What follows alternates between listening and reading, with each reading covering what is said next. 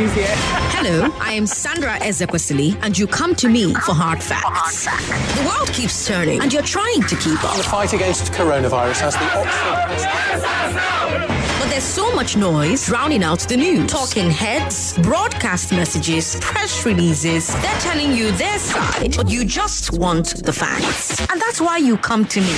I give you the statistics without spin. Out of 116 million working age Nigerians, 35.5 million are employed full time. That's 30%. I give you the context. I give you the history. I fight fake news with facts. Kayode. No, Kayode, I will I will let you talk. Kayode. Kayode, I will let you talk if you let me talk. Kayode. That's why more and more Lagosians are tuning in. Half a million Lagosians. 720,000. 970,000. Over 1 million Lagosians. They know that if you give me your afternoon, I will give you hard facts. Well done, Sandra, on all you do, going beyond the headlines and focusing on the facts. I am Sandra Ezekwesili, and these are your hard facts. Lagos. Good afternoon. I'm Sandra Ezekwesili, and these are your hard facts. First hard fact of the day 631 uh, new COVID confirmations yesterday. Yesterday's Lagos number was 172. That's 100 more cases than Rivers, which had 72. But uh, Rivers was not the state with the second highest number, or you had 93. So please take your precautions, limit your movement outside, and if you must go out, wear a mask, give gap, wash your hands, sanitize your hands. Simple precautions to keep yourse- yourself and the people you care about safe. Second hard fact of the day phase two of the COVID vaccination drive is now on. Uh, we've shown you a list of all the health centers here in Lagos where you can get your jab. So please do your best to protect yourself. And congratulations to everyone who's gotten their first jab. Uh, when you get your first jab, some people have a fever, some people have a headache, some people feel like their joints are like, you know, broken. Like, you know how you feel when you're about to have malaria. But um, it passes within 24 hours, uh, 48 hours max, and you're back to normal. You're good as new. Huh? And by the time you take your second dose, for a lot of people, nothing at all. You don't have any symptoms whatsoever. But uh, yeah, do your best to protect yourself, all right? Third hard fact of the day voter registration is still ongoing. Go to uh, cvr.inecnigeria.org to get registered today. That's CVR as in Charlie Victor River, ORG as in Orange River Gulf.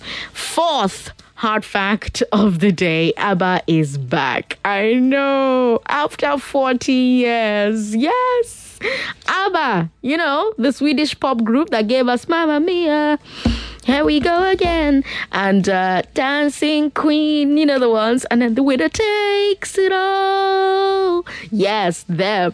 They announced yesterday that they are dropping their first album since 1982. It's going to be out in um, November. It's huge. ABBA have refused to reunite for decades.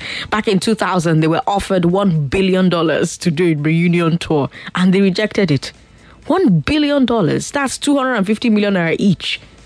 But they said, ah, we don't want to work together again. You know they used to be married, right? Uh huh. The band was made up of two married couples. Then both couples got divorced, and then the bank, uh, the band uh, broke up. So for all those personal reasons, they turned down a billion dollars.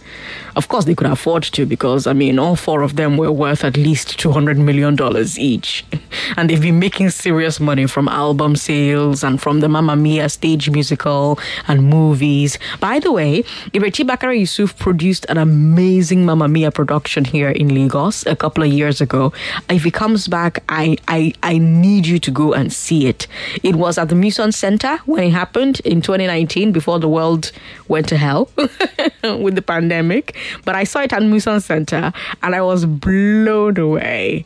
But of course, that's not surprising. I mean, come on, Ireti is a cultural icon. That's why you need to listen to her two shows here on Nigeria Info. Down for Conversations, uh, it just ended before Hard Facts. I hope you listened. And then she has listed Lagosian every Thursday, immediately after Hard Facts. I'm still thinking about that $1 billion, my guy, because if they shared that money to every Hard Facts listener, each of you would get 500,000 naira.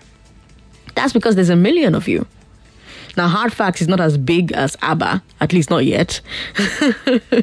but we must be doing something right, right? Because one million Lagosians cannot be wrong. Thank you for listening to Hard Facts. I have a great show for you, starting with the big three global edition. Let's talk about the Russian government trying to get Google and Apple to ban an app that helps voters agree on opposition candidates. Then let's talk about the Venezuelan opposition ending its election boycott. And then let's talk about China ending exams for six year olds. At four o'clock, Agogo will be here with Public Square. And then at uh, 6 p.m., after the news at 6, Music and Moments with Ifan and Sam will take the air. You know the drill news updates on the hour every hour. And then, of course, we're going to give you a chance to win money on just a minute. But for right now, let's get into today's Big Three Global Edition. The Big Three Global Edition on Hard Facts.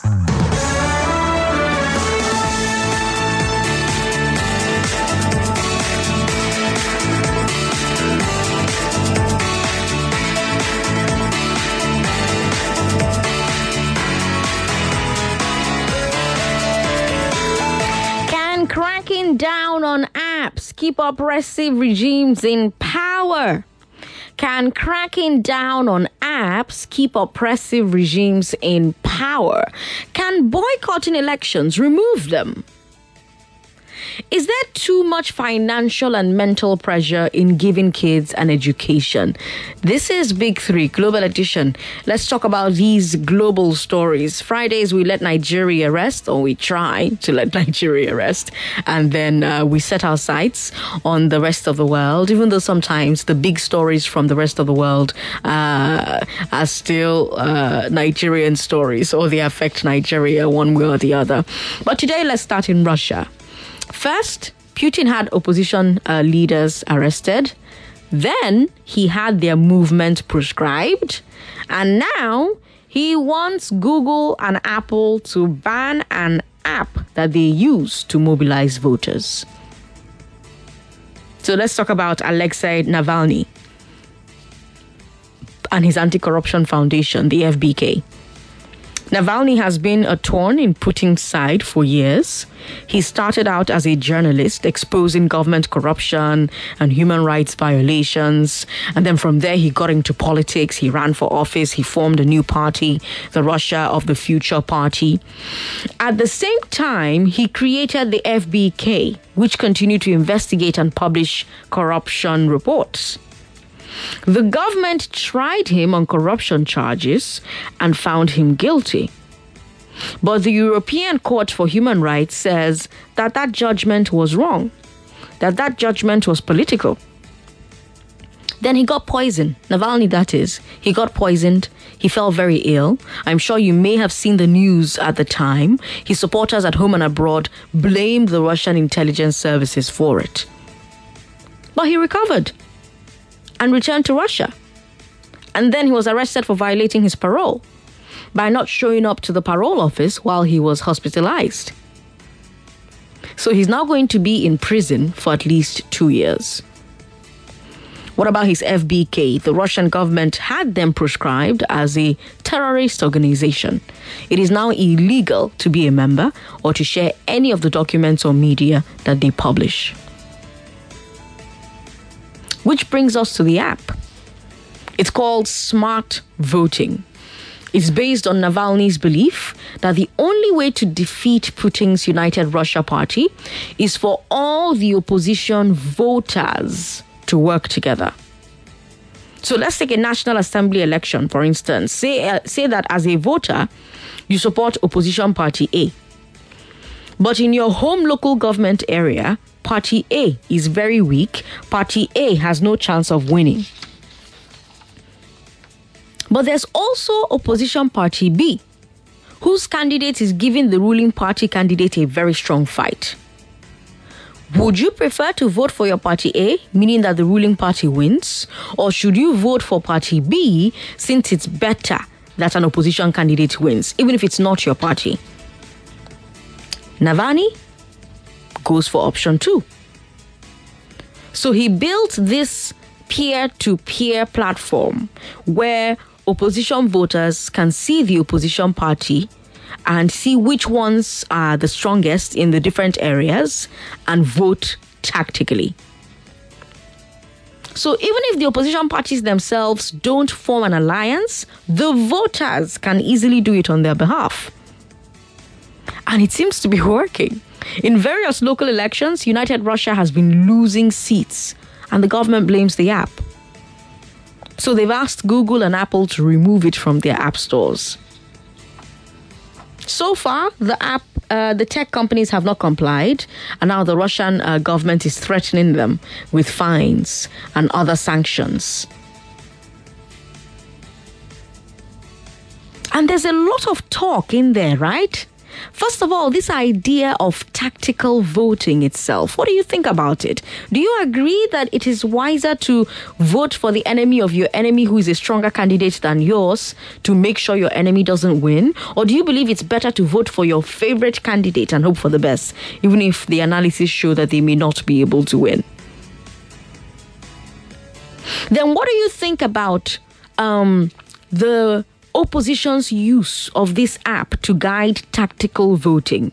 What other ways do you think apps can be used to improve the political uh, tactics of citizens, especially those who are living under repressive or oppressive or authoritarian governments? Oh, and speaking of which, what do you think about the Russian government's attempt to ban this app? Do you think it's justified? Justified by terror concerns, or is this just fear of losing elections? And finally, what do you think about the treatment of Navalny and FBK? The arrests, the proscriptions.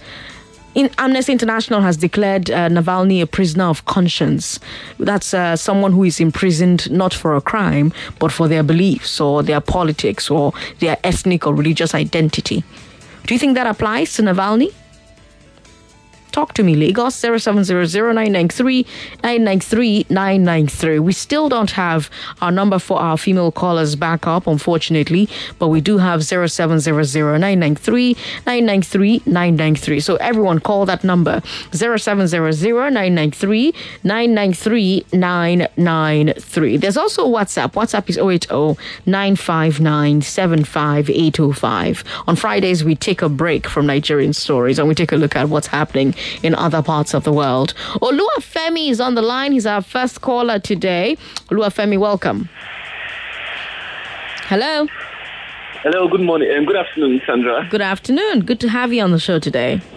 Yeah, it's been a while. Yes, it's been a while. Okay. Um, so many questions, really. So, where am I going to start from? well, what, what I think it, it, it is no news to me, really. Um, Putin has been a turn. He, he has done everything to stay in power. And, and funny enough, um, I, I, I want, to say the average Russian still wants to to wants Putin. You know, this, this drive, um, the the drive um, from the opposition pa- party really may not may not go far because Putin has, has, has brought himself as a god. He has, he has brought him as, as a god in the eyes of um, of the, the, the Russian people. I, I think Okay. you know, and yes, the the the the tech giants uh, they have a lot to do. You know, since they Oh, Oluwafemi, call back if you can. 99.3. Mr. Sandra. Hmm? Yeah, dragon man. Go your way and go see Amen. Thank you, Comrade Dikechuku from Mother Farm. Welcome. I know how many years I was when Putin entered government. It's like some people like him. Now he's tired, and some people need new, new, new president and a new orientation and a new ideology. Now you, you said something Hmm. concerning whether he's doing this thing because of terrorists. Hmm. Anytime when election is approaching in Russia, you will be hearing they are trying to ban an app. If he's a good govern, uh, uh, president, why is he afraid of uh, social media? Are you there? I'm here. hmm And another thing what I want to tell you, Sister Sandra, you are very trying. Since you came back from leave, you are trying, you know, but those are, my people are complaining that you, you will be talking sentences, you'll be reading, and you'll be talking your own and talking our own. that will also allow us to talk more. Oh, yeah. Concerning Venezuela, I don't know, say, I, I don't know, say, that not the only Nigeria will be say a person when you vote, not being go win, no. Venezuela, they are not, they are not retiring from their voter apathy. I want to come back and continue voting. Are you hearing me? Okay. So what I want to tell you is, uh, I don't know that what is happening in Nigeria is still happening in America. Let them vote to Putin out, will not be in power.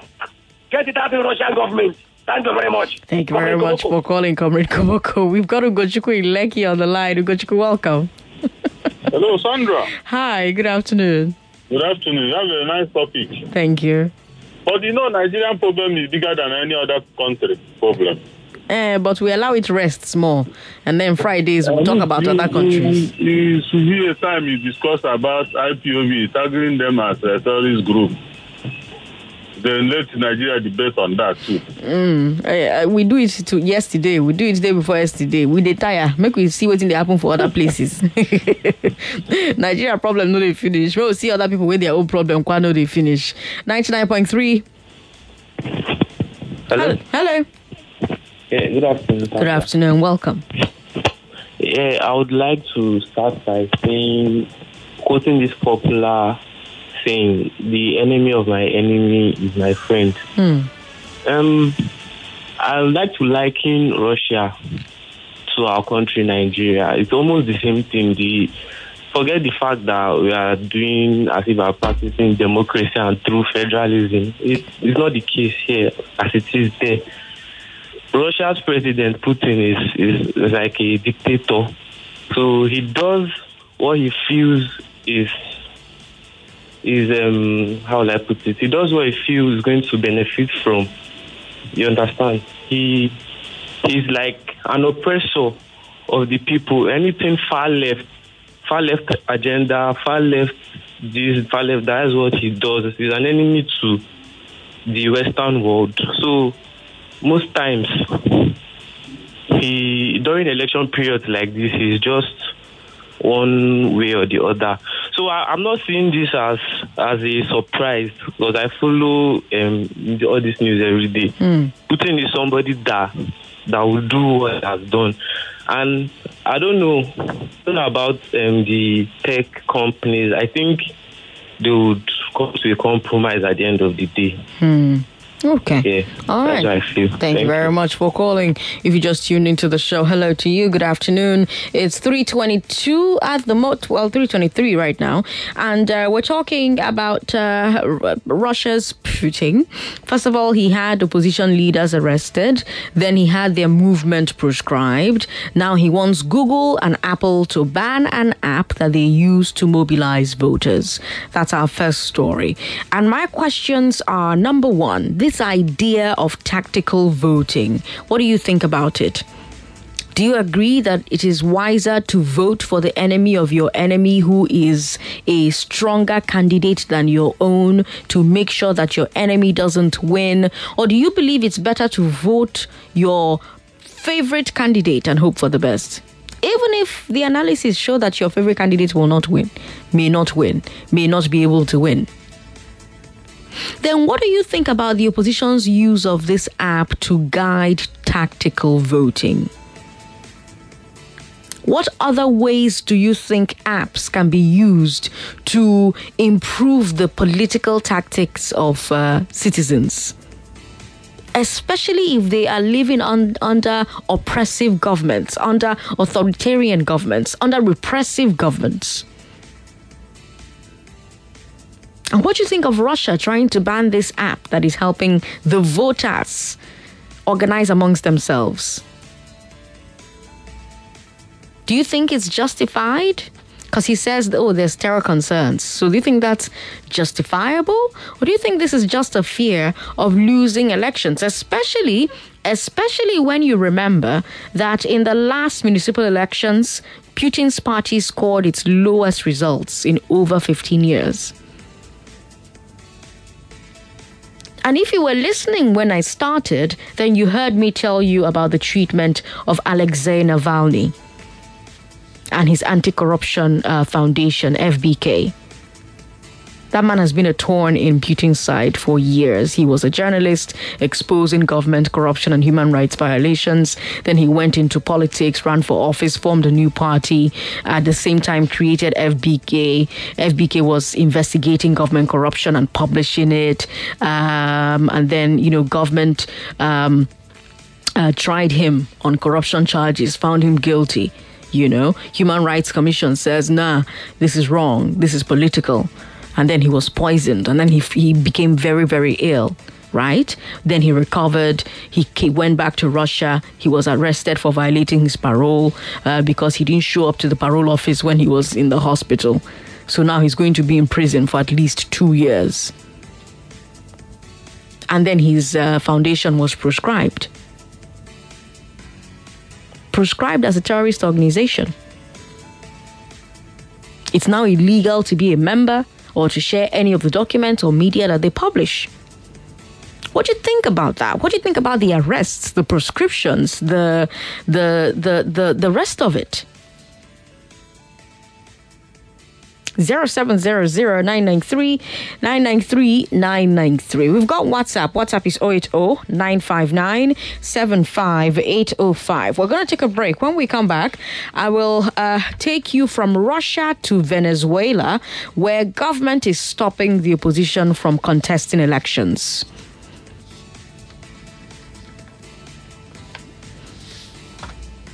Well, actually, opposition themselves are stopping themselves. At first, the opposition stopped themselves. Now they believe, okay, stopping ourselves is not wise. So let's go and conduct this thing. Mm-hmm. That's what's happening in Venezuela. But we'll take a break when we come back. I'll tell you about that story. Don't forget, we're on WhatsApp as well. Listening to your number one station for talk. Your number one station for talk. 99.3 Nigeria Info. Let's talk. And like I said, for our second story, we go from Russia, where government is stopping the opposition from contesting elections, to Venezuela, where the opposition at first stopped themselves, but now believe that boycotts don't work. Back in 2018, when I started Hard Facts, we talked a lot about Venezuelan politics. Do you remember? For those of you who have been with me that long, back then, uh, President Nicolas Maduro had a big fight on his hands from the opposition, led by Juan Guaido. He was president of the National Assembly. Basically, there was a presidential election in 2018. Maduro was declared the winner, but the National Assembly, controlled by the opposition, insisted that the elections were rigged and Maduro was a usurper, like Robert Baratheon. So they declared Guaido acting president until new elections could be held. Maduro refused, and the Supreme Court backed him. And the world took sides. Do you remember? Russia, China, Cuba, Turkey, Syria, and a few others supported Maduro, while the USA, the EU, and most South American uh, countries supported Guaido. But even though uh, America and its allies imposed sanctions on Maduro and his supporters, he held on and cracked down on the opposition. He also kept organizing regional and municipal elections, which the opposition kept boycotting for two years. One, because they believed that uh, uh, the elections would be rigged massively. And two, they did not recognize Maduro's legitimacy to hold elections. So this thing continued not two years, sorry, for three years. This state of affairs has continued for three years. But now it seems to be about to change. Possibly Maduro and Guaido have been negotiating for months. Like I said before, the opposition leader has decided that the boycott is not working. It's giving Maduro control of the entire uh, government at all levels. So Guaido and his key uh, uh, lieutenants want back in the game. They're negotiating for international observers to be allowed to take part in the polls and for other measures uh, that they believe will make the elections a bit more free and a bit more fair. We even have an official quote from the Unitary platform. Let me find it and read it. Uh, the Unitary, uh, Unitary platform is the opposition movement. Uh, okay, here it is. Quote We know that these elections will not be fair, conventional elections. The dictatorship has imposed serious obstacles that put the expression of change of the Venezuelan people at risk. However, we understand that it will be a useful field of struggle. End quote. So basically, they're ready to compete in a rigged election because they believe it gives them a chance to show themselves, to connect with the voters, to come back stronger for the next presidential election in 2024.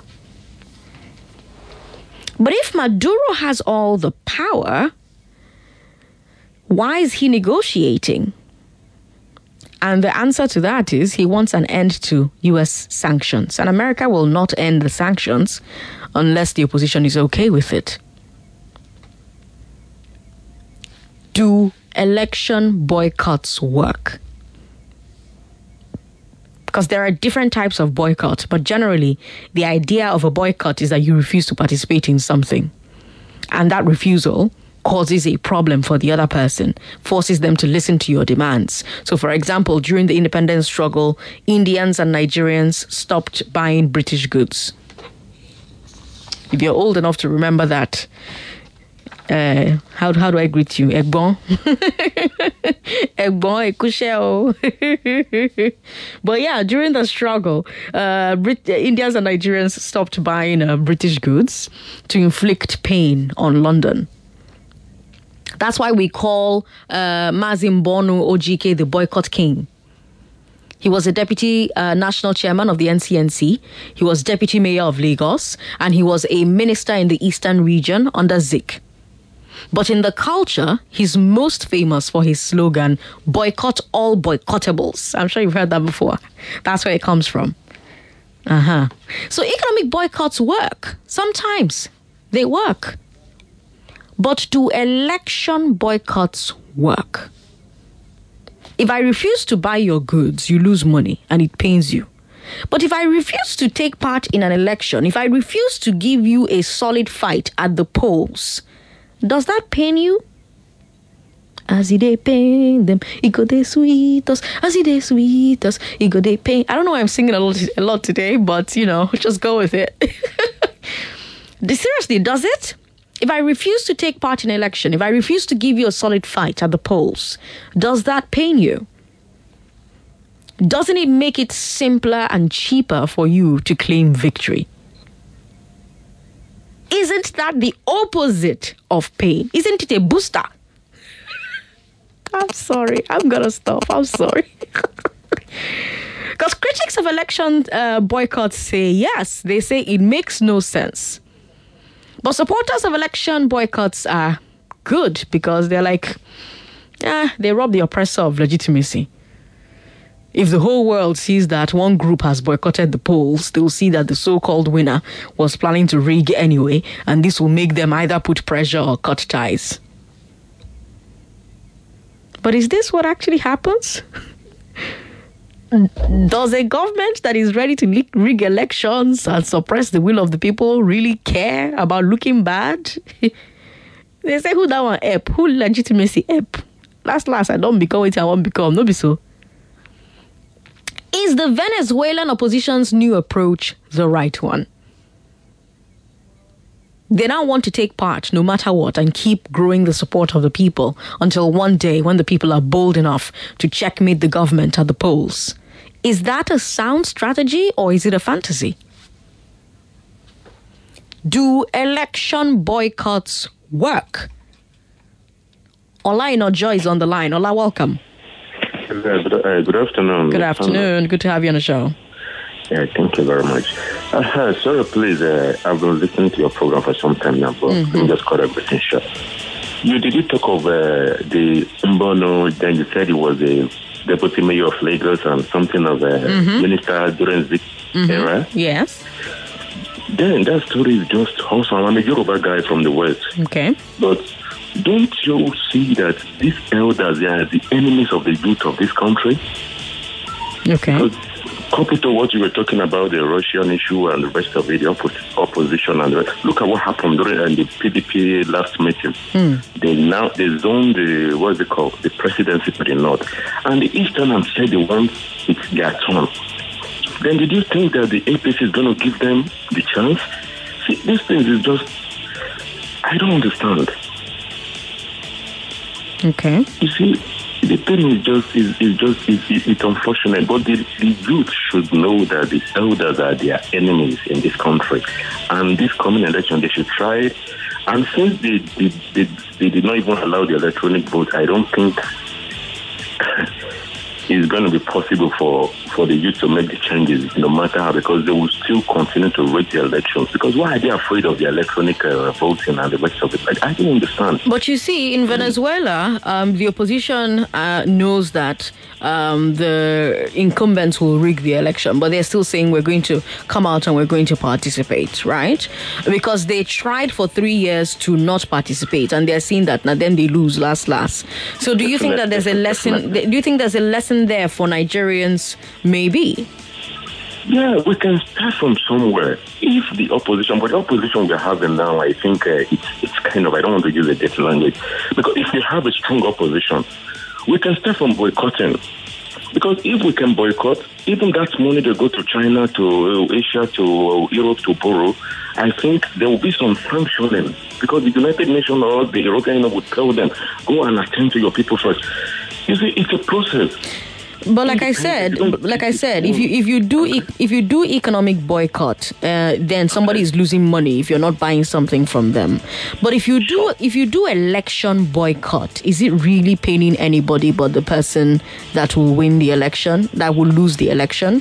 What I mean is, if you want to be president and I want to be president, but I'm already president and you believe that I will rig it to stay in office, and because of that you say, "Oh, I'm boycotting election. I'm not going to vote at all."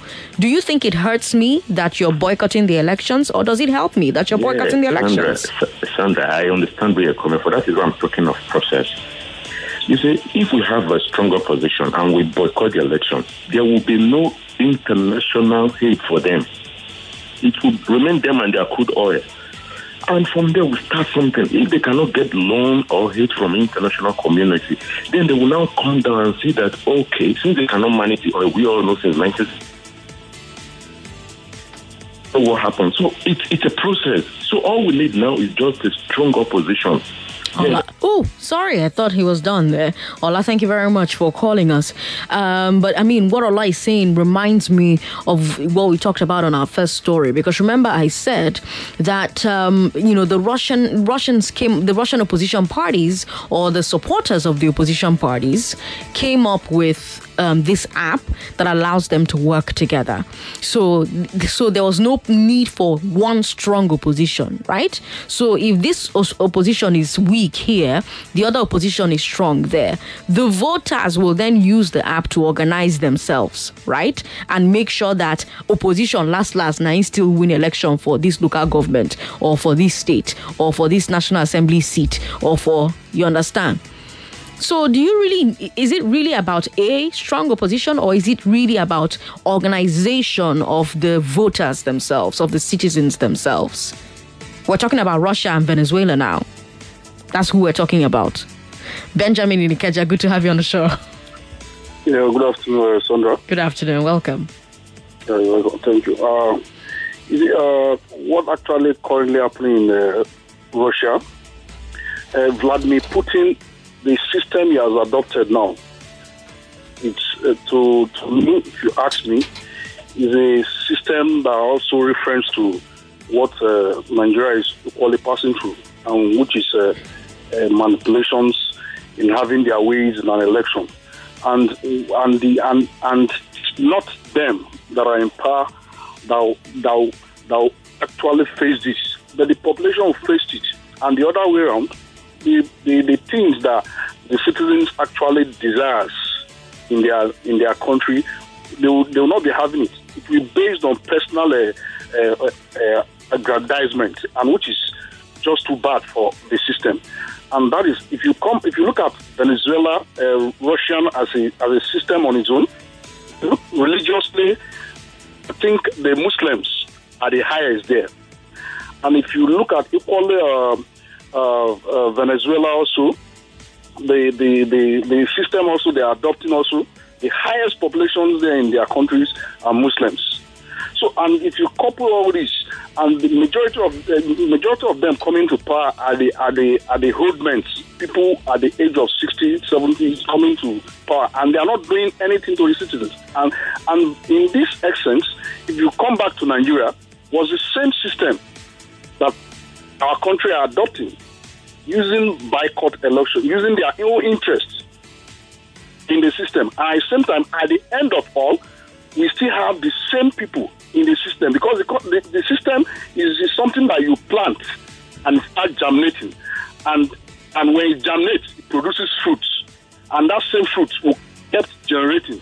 So it, it, that's the major issue we're having in our own country as it is now. And the way out, it's when maybe we need a strong international opposition that will help us fight because the internal opposition cannot do this they kept suppressing, suppressing the system. And this is what is happening, and this is what is affecting uh, Russia and Venezuela today.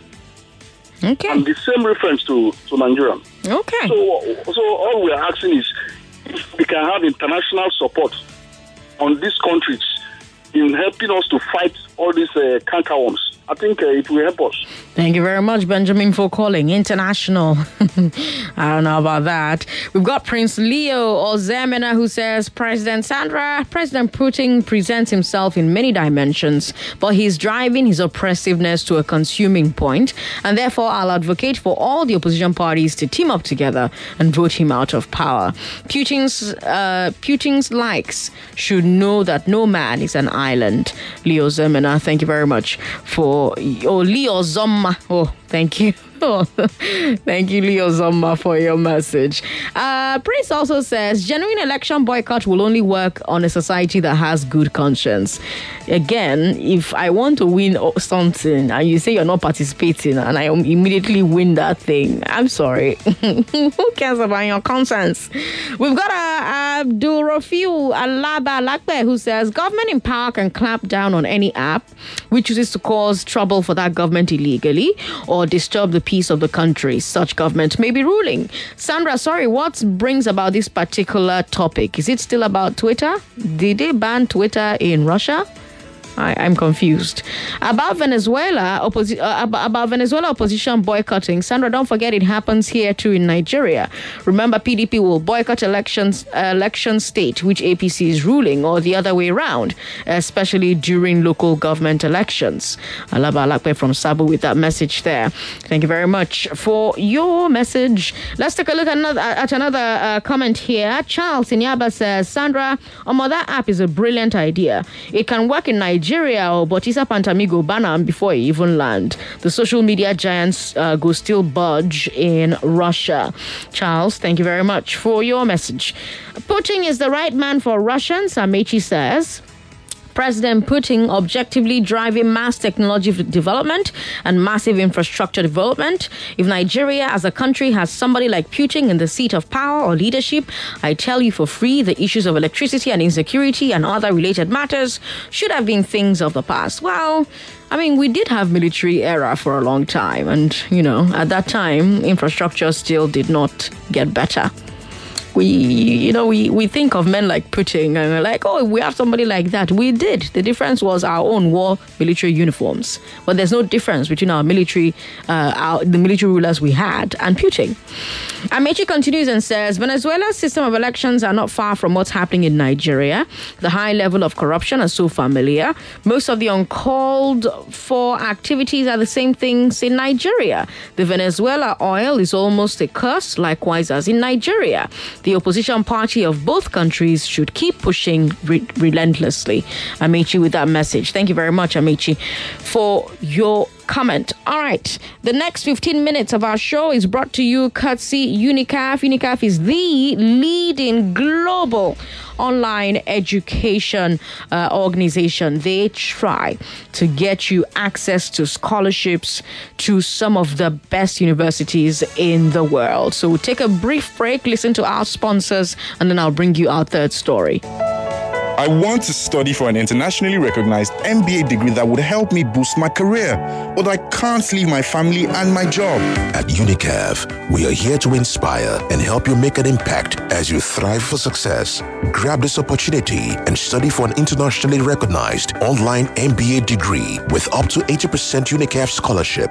Pay in small monthly installments and have the flexibility to study at your pace. Limited spaces are now available with the University of East London and the University of Suffolk. Call us on 07000 111 000. That is 07000 111 000 to help you jumpstart today. With Unicaf, you can. Thank you, Unica, for sponsoring today's Big Three Global Edition. Six year olds in China will not be allowed to take exams anymore. That's our third story. That's just one of many new policies that the Chinese Education Ministry just announced, shaking up the school system. The ministry says they have two goals. Number one, reduce the mental and physical pressure on school children. Number two, encourage more citizens to have children by reducing the cost of raising a child. Here's the thinking for that second one primary and secondary education in China is super competitive. This is partly because of the university entrance exam. It's called Ga- Gaokao. The Gaokao basically determines the rest of your career. There are no second chances. You either do well, which lets you into a high demand course in a top university, and on the fast track to being the next Xi Jinping or Jack Ma, or you do badly and you end up with little hope of leaving the working class.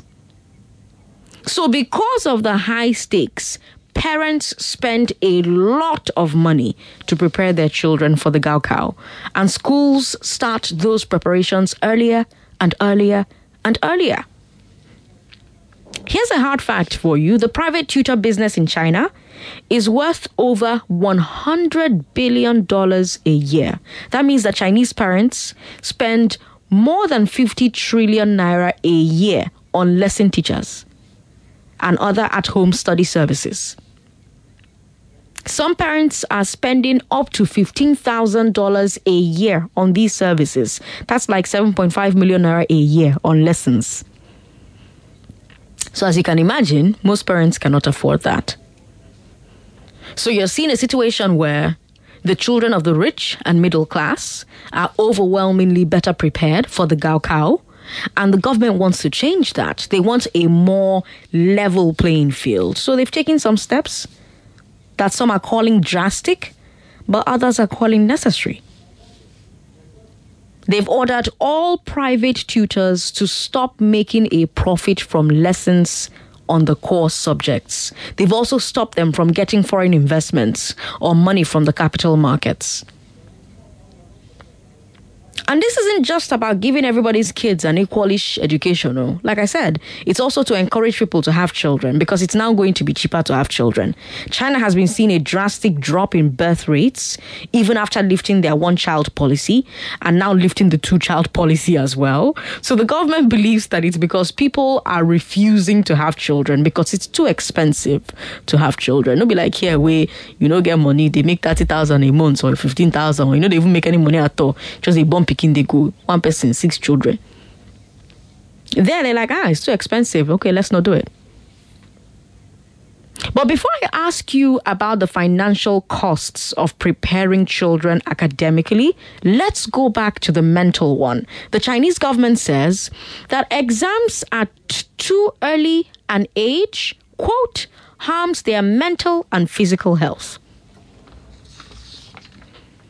They will allow exams for children that are seven years and up, but they are against, quote, too frequent exams, which cause students to be overburdened and under huge exam pressure, end quote. So instead, those primary pupils will be limited to one exam per term. At junior high, they add one midterm exam and one mock exam. So they're trying to ease them gradually into the high pressure situation. What do you think about that? Do you think their fears are valid? Do you think that their new education policies will increase the birth rate in China? What do you think about ending primary six exams? Do exams put too much pressure on younger kids? Are there other ways to determine a child's knowledge level without exams? I can't believe I'm having this conversation now, you know, considering all the pressure that I was under to pass exams. Oh, God. Why wasn't I in China? Why did not bomb me for China? 0700-993-993 0700-993-993 We've got WhatsApp as well. WhatsApp is 080-959-75805. Moses is in his solo. Uh, Moses joins us this afternoon. Hello, Moses. Hi, Sandra. Good to have you on the show. Yeah, good afternoon to you. Good afternoon to you as well. Yeah, um, well, um, with respect to the first two stories, Mm-hmm. um, Russia and um, Venezuela. Mhm. Look, the earlier the West realized that their influence on the world is waning, and no thanks to some of the practices they've in- indulged themselves in, they better. I remember when I read something not too long ago about an ambassador, or an American ambassador, who said, of course, other countries, in terms of strength, military might, they are nowhere. Hmm. But that the only country, if they go to war with, that will give them a real fight was Russia. Hmm. So they are, they know the strength of Russia as well. Yes, in degrees they are higher. They may eventually overcome if anything like that happens. Hmm. But then they know the strength of Russia. If they can easily, uh, I mean, accuse Russia of tampering with their elections, then they should as well stay off their elections. Navalny is to me, oh, I've read a bit about that man, is way too Western oriented. And they won't allow their own ideology, I mean, the Western ideology to come and dominate theirs. So let the West just realize that their influence is waning on the world. And secondly, it has to do with Venezuela as well. And like our people here, Mhm. we only talk, talk, talk. I listen to so many radio programs. Mhm. We can talk and talk. To vote na lie. boycott it. You boycott, and you not leave them. Those ones who have nothing to offer, they'll be in charge now. Okay, they boycotted the guy who was busy gallivanting throughout the whole West. Mm. You know, three years ago, he was being received as though as one pseudo president. Mm. Today now they want to go back. Already you've given them the leeway to, to operate. And once they're in power, I remember what one once one uh, Otonzeribe said. He was telling some of his disciples, look, if you want to if enter office first, don't think you can uh, fight him from outside. Mm. You have to rig. Let me use that word now. Rig it and enter office first, so that you have the uh, the sword and the knife with you.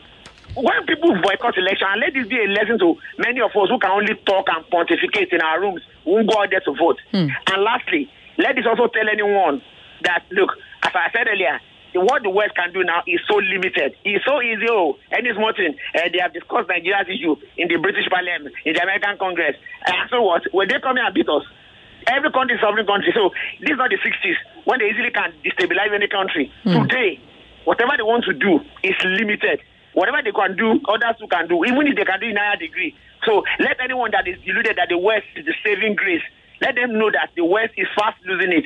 Righteousness exalts a nation, but doing unnatural things, endorsing uh, gay rights, uh, woman marry woman, and so is the reason they are going down morally. And once you go, go uh, morally bankrupt, you're almost finished. That's the fate of the West. Thank you. All right, Moses, thank you very much. Strong, uh, strong submission there from Moses.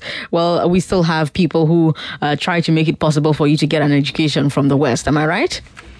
Yes, yes, yes, and that is um, UNICAF. Mhm. And uh, UNICAF is an educational organization. It is based in Europe but operates globally. UNICAF lets people in Nigeria and other countries get degrees from its partner universities in the UK and the US.